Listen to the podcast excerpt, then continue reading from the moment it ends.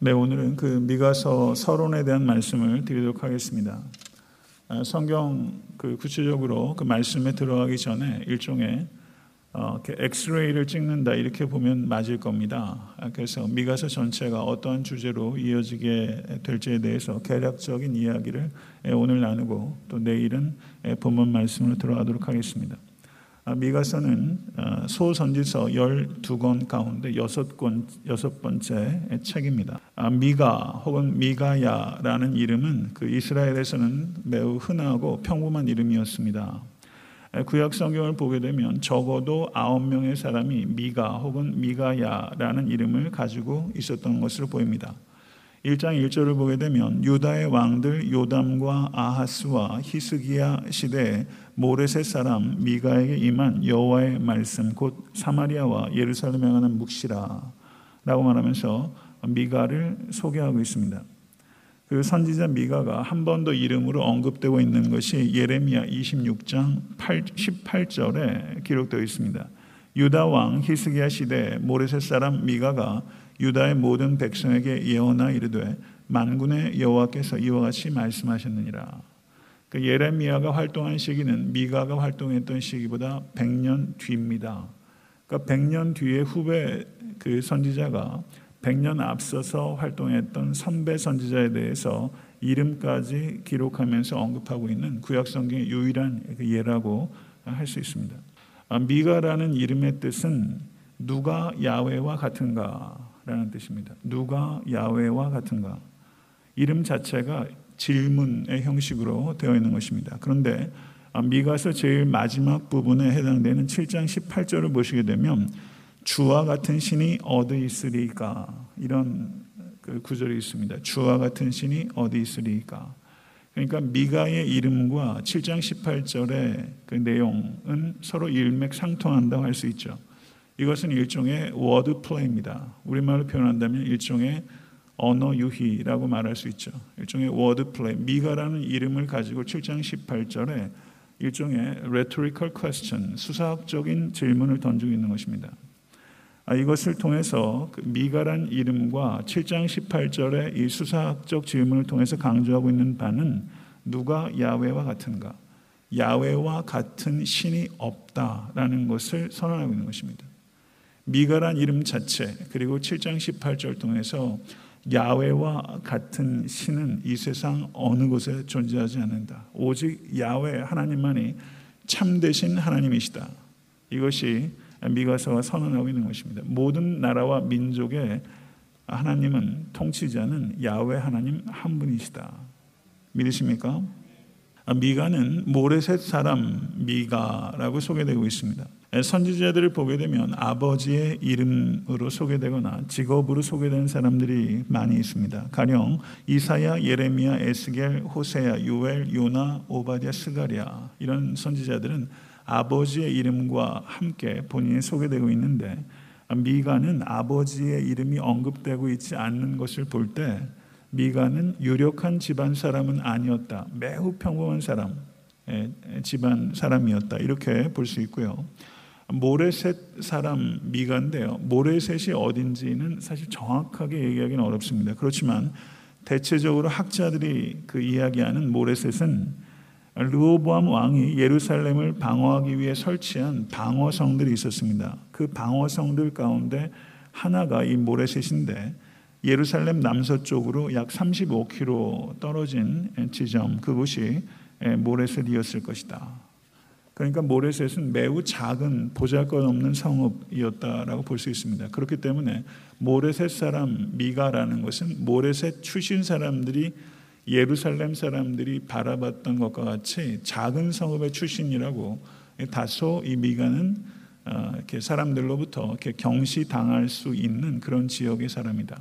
그러니까 유력한 집안 사람도 아니고 그리고 출신 지역도 별로 내세울 것 없는 보잘 것 없는 지역의 사람.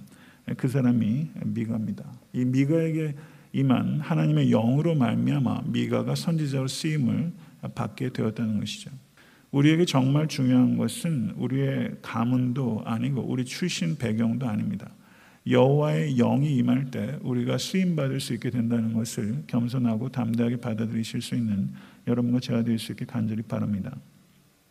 아, 미가가 활동한 시기는 유다 왕 요담과 아하스와 히스기야 시대입니다. 아, 요담이 주전 750년부터 735년까지 통치했고 아하스가 주전 735년부터 715년까지 그리고 히스기야가 주전 715년에서부터 687년까지 통치했습니다. 아, 그렇기 때문에 세 왕의 통치 기간을 전부 다 합하게 되면 63년이 되니까 미가가 최대한 활동했을 시기는 63년이 되겠고요. 그 다음에 중간에 있던 아하스의 통치 기간이 20년이기 때문에 최소 20년 이상, 최대 63년 미만 이것이 어, 미가 활동 시기라고 생각할 수 있죠. 그러니까 20년 이상, 63년 미만이니까 사실은 정확한 활동 시기를 산출한다는 것은 불가능하다는 것을 말씀드리는 거예요.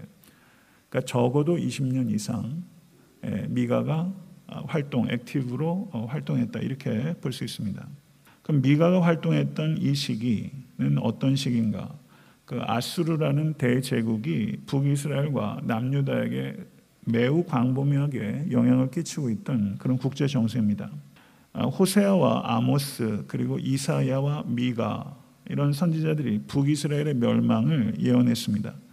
그러나 호세아와 아모스는 북이스라엘의 멸망을 직접 목격하지는 않았습니다. 그런데 미가는 북이스라엘의 멸망을 생전에 목격하는 고통을 겪었던 선지자입니다. 미가서의 이 예언의 메시지는 그 이스라엘과 유다의 도덕적 타락, 우상 숭배와 같은 국가적인 죄악들을 폭로합니다. 그리고 특별히 뇌물에 물든 우두머리들 그리고 삭슬 위에서 교훈하는 제사장들, 돈을 위해서 점을 치는 선지자들과 같은 타락한 지도자들을 타겟으로 하는 메시지를 전달하고 있습니다. 이 미가야가 그 폭로하고 있는 이 도덕적 타락 그리고 지도층의 타락 아, 이런 부분들은 단지 미가가 활동하는 시대의 문제가 아니라 지금 우리가 살고 있는 시대의 문제요. 그리고 그때 삭을 위해서 교훈하는 제사장들, 돈을 위해서 점을 치는 선지자들, 이것이 우리의 교회의 지금 현실과 무관하지 않습니다. 어쩌면 그때보다도 더 폐역한 시대가 우리가 살고 있는 시대일지도 모른다라는 경각심을 갖는 여러분과 제가 될 수 있게 되기를 간절히 바랍니다. 미가의 문학적인 양식은 대부분은 시로 구성되어 있고 그리고 일부분은 산문으로 구성되어 있습니다. 그렇기 때문에 시와 산문이 혼용하고 혼자하고 있기 때문에 그 내용을 정확하게 파악하기는 매우 까다롭습니다. 그리고 미가서는 전체적으로 통일적인 구조를 가지고 있지 않습니다. 그래서 어떻게 보면 굉장히 무질서하게 예언들이 묶여 있는 것처럼 보입니다. 매우 느슨한 논리적 구조를 가지고 있습니다. 그래서 핵심 구조를 정확하게 파악하기가 매우 어렵습니다. 그 제가 미가서에 관계된 책을 약 한 10권 정도 가지고 있거든요. 그래서 이 스트럭처를 분석하고 있는 내용들을 쭉 이렇게 보니까 일관성이 없어요. 다 달라요. 그러니까 핵심적인 구조 자체를 학자들이 파악하기도 매우 난해하다. 이렇게 볼 수 있죠. 논리적 구조를 뚫고 들어가기가 매우 까다로운 그 예언집과 같은 형태로 구성되어 있는 것이 미가서라는 것입니다. 그래서 예언서를 대하는 우리의 태도는 저는 겸손함이라고 생각됩니다. 겸손한 마음으로 그 미가서를 전체적으로 이해할 수 있는 그런 기회가 여러분과 저에게 주어질 수 있게 되기를 바랍니다. 아, 미가서는 세 부분으로 나누어서 이해할 수 있다고 봅니다. 1장부터 3장까지 그리고 4장과 5장, 6장과 7장 이렇게 세 부분으로 그 이해를 하면 용이합니다. 아, 앞에 있는 1장에서부터 3장까지의 내용은 이스라엘과 유대의 죄와 임박한 파멸에 대해서 초점을 맞추고 있습니다. 그리고 4장과 5장에서는 주제가 변화가 일어납니다. 여기에서는 이스라엘과 유다의 이말 심판을 넘어서서 여호와께서 예루살렘을 통치하시고 전 세계에 걸쳐서 평화의 나라가 세워지게 될 때를 더 먼 미래를 내다보고 그러한 성취가 어떻게 이루어지게 될지에 대해서 묘사하고 있습니다.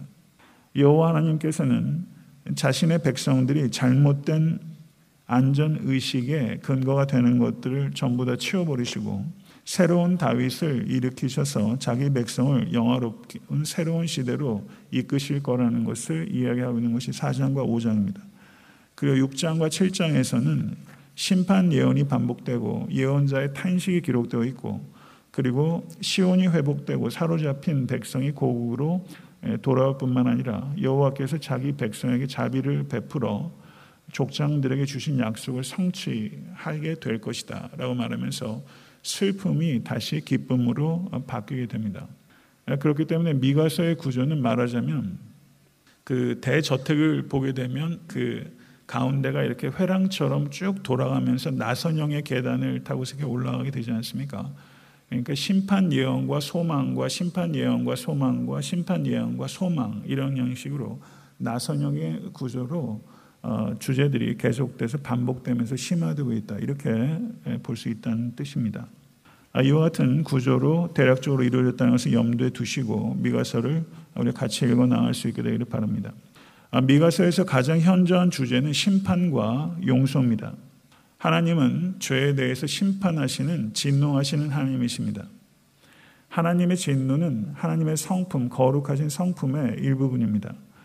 이스라엘 백성들은 죄와 허물로 인해서 하나님의 심판을 받게 될 것이라는 예언입니다.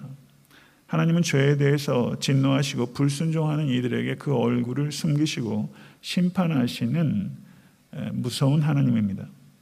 그렇지만 이 진노의 하나님께서는 영원토록 분노를 품지 아니하시고 긍휼을 베푸시고 용서하시는 하나님이시라는 것이 미가서를 통해서 강조되고 있습니다. 자기 백성의 허물과 죄로 인해서 하나님께서 이스라엘 백성들을 흩어버리시지만 하나님께서는 자신의 언약적 신실함, 언약적 신실함으로 인해서 흩으신 이스라엘 백성들을 다시 용서하시고 모으시고 보호하시는 목자이시라는 것을 미가서는 밝히고 있는 것입니다.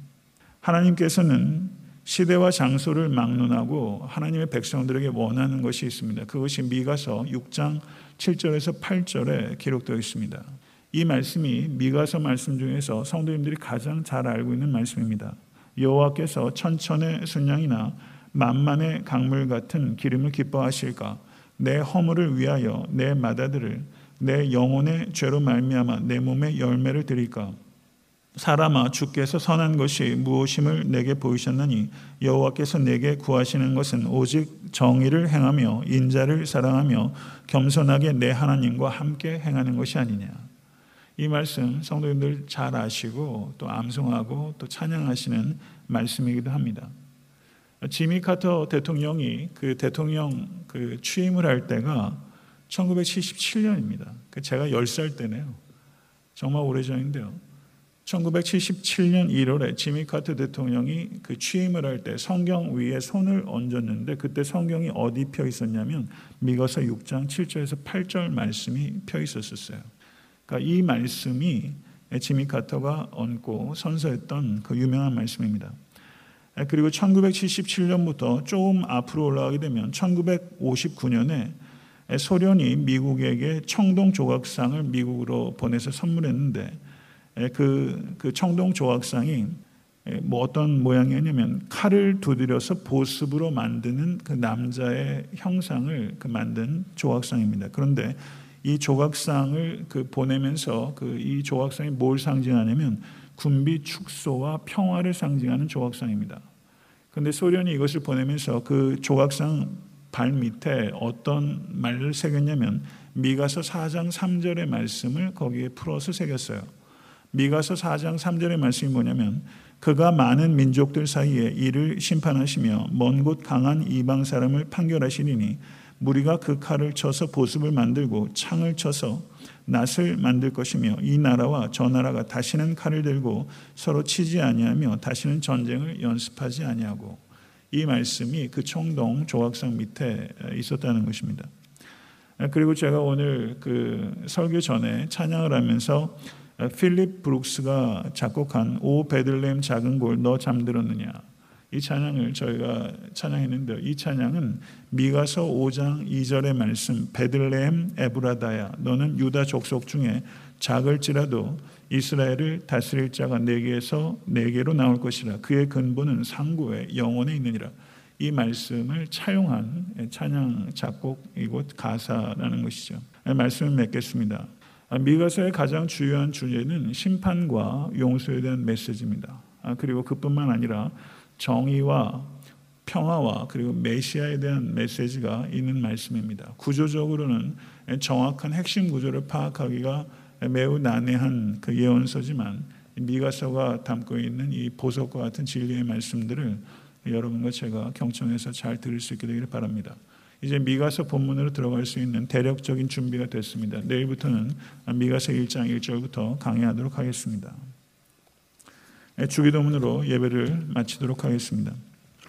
하늘에 계신 우리 아버지여 이름이 거룩히 여김을 받으시오며 나라가 임하옵시며 뜻이 하늘에서 이루어진 것 같이 땅에서도